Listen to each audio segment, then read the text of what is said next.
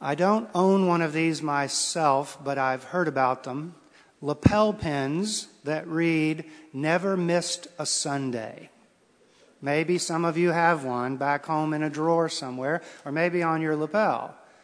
If you grew up in church, you may know about the practice five years, 10 years, 15 years without missing a Sunday school, that kind of thing. It's not like toddlers and school age kids get to pick whether they're going, but some adults earn these pins as well. Never missed a Sunday. In Luke's gospel, Jesus has a lapel pin on his tunic. It reads, Never missed a Sabbath in the synagogue. You didn't know Jesus had a lapel pin, did you? Well, Luke goes out of his way to tell us very early on his gospel that it was his custom on the Sabbath to go to the synagogue. So it's really not that surprising that here in chapter 13 we find him in a synagogue because it's the Sabbath.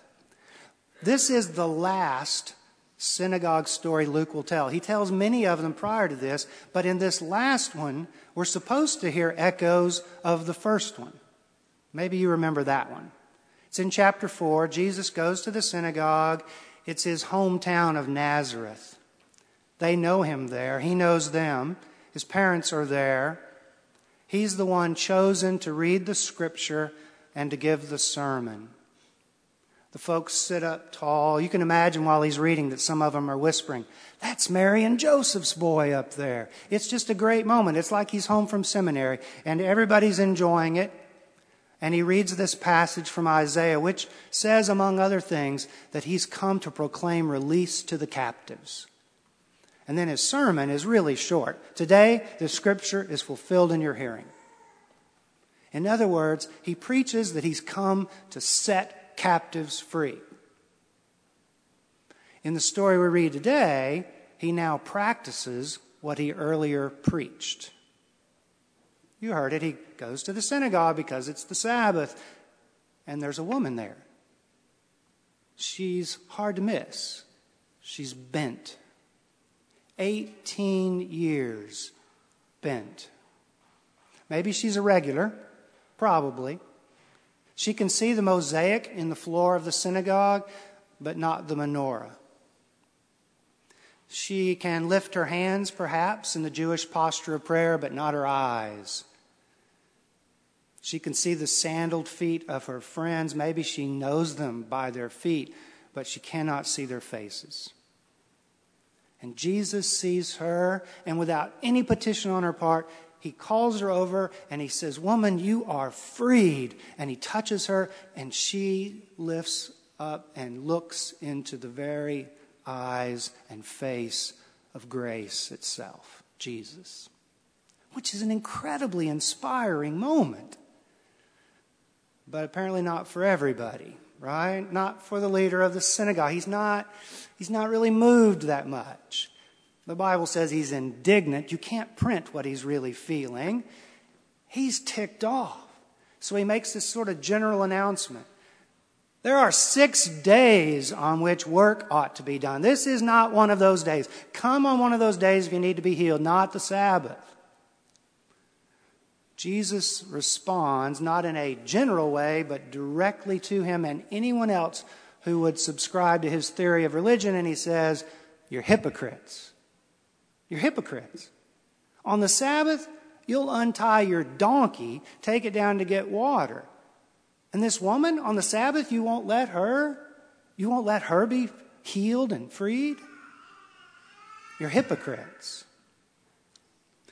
Jesus uses a rabbinic technique here. It's arguing from lesser to greater. Look, if you're going to take care of donkeys, how can you not take care of people like this woman? I mean, this is a no brainer. And the whole passage revolves around these two words. It gets translated differently, so it's a little bit hard to follow, but it's bound and loosed. You'll unloose the bound donkey and take it to get water, but this woman whom Satan has bound, you won't let her be loosed?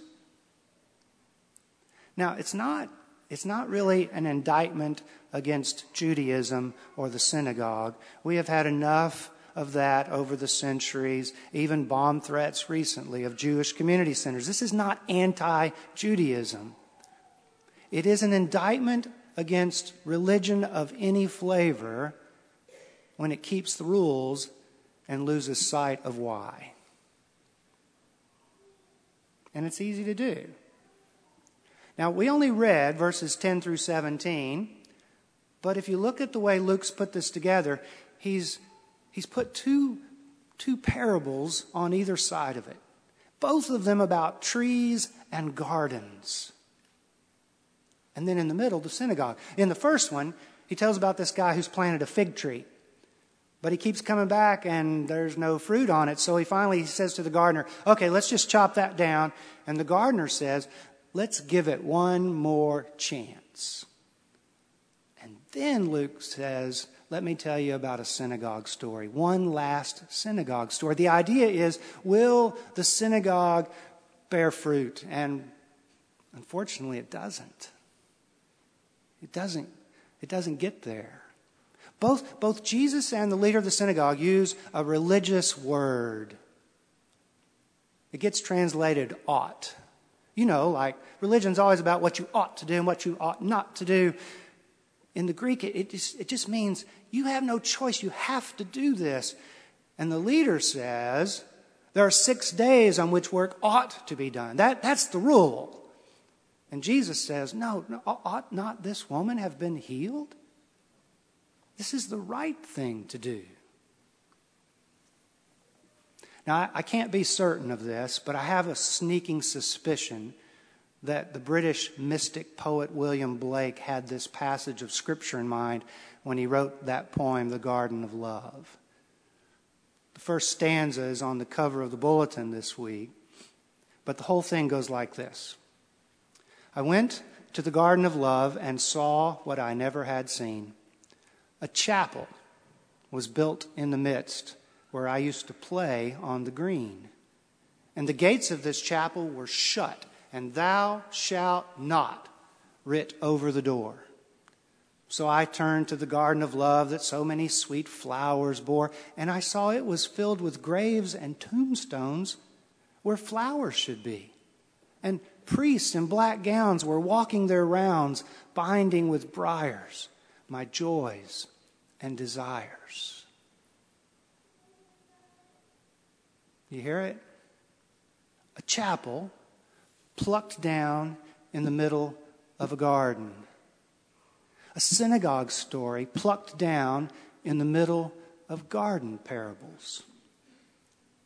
Some have suggested that what Jesus is doing here, what Luke is doing here, is retelling the Genesis story.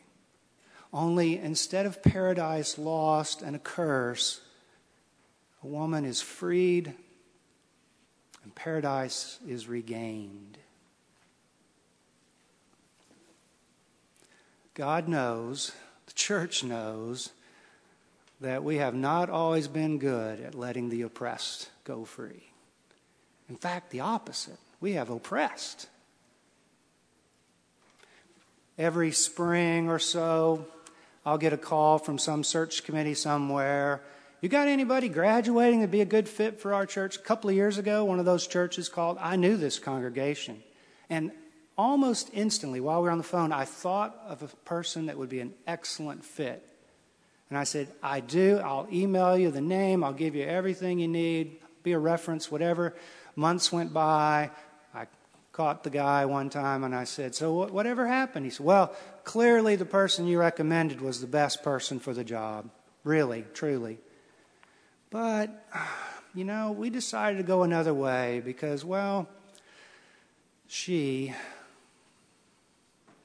that was it. She, she the gates of their chapel were shut, and thou shalt not was writ over their door. And it's not just gender.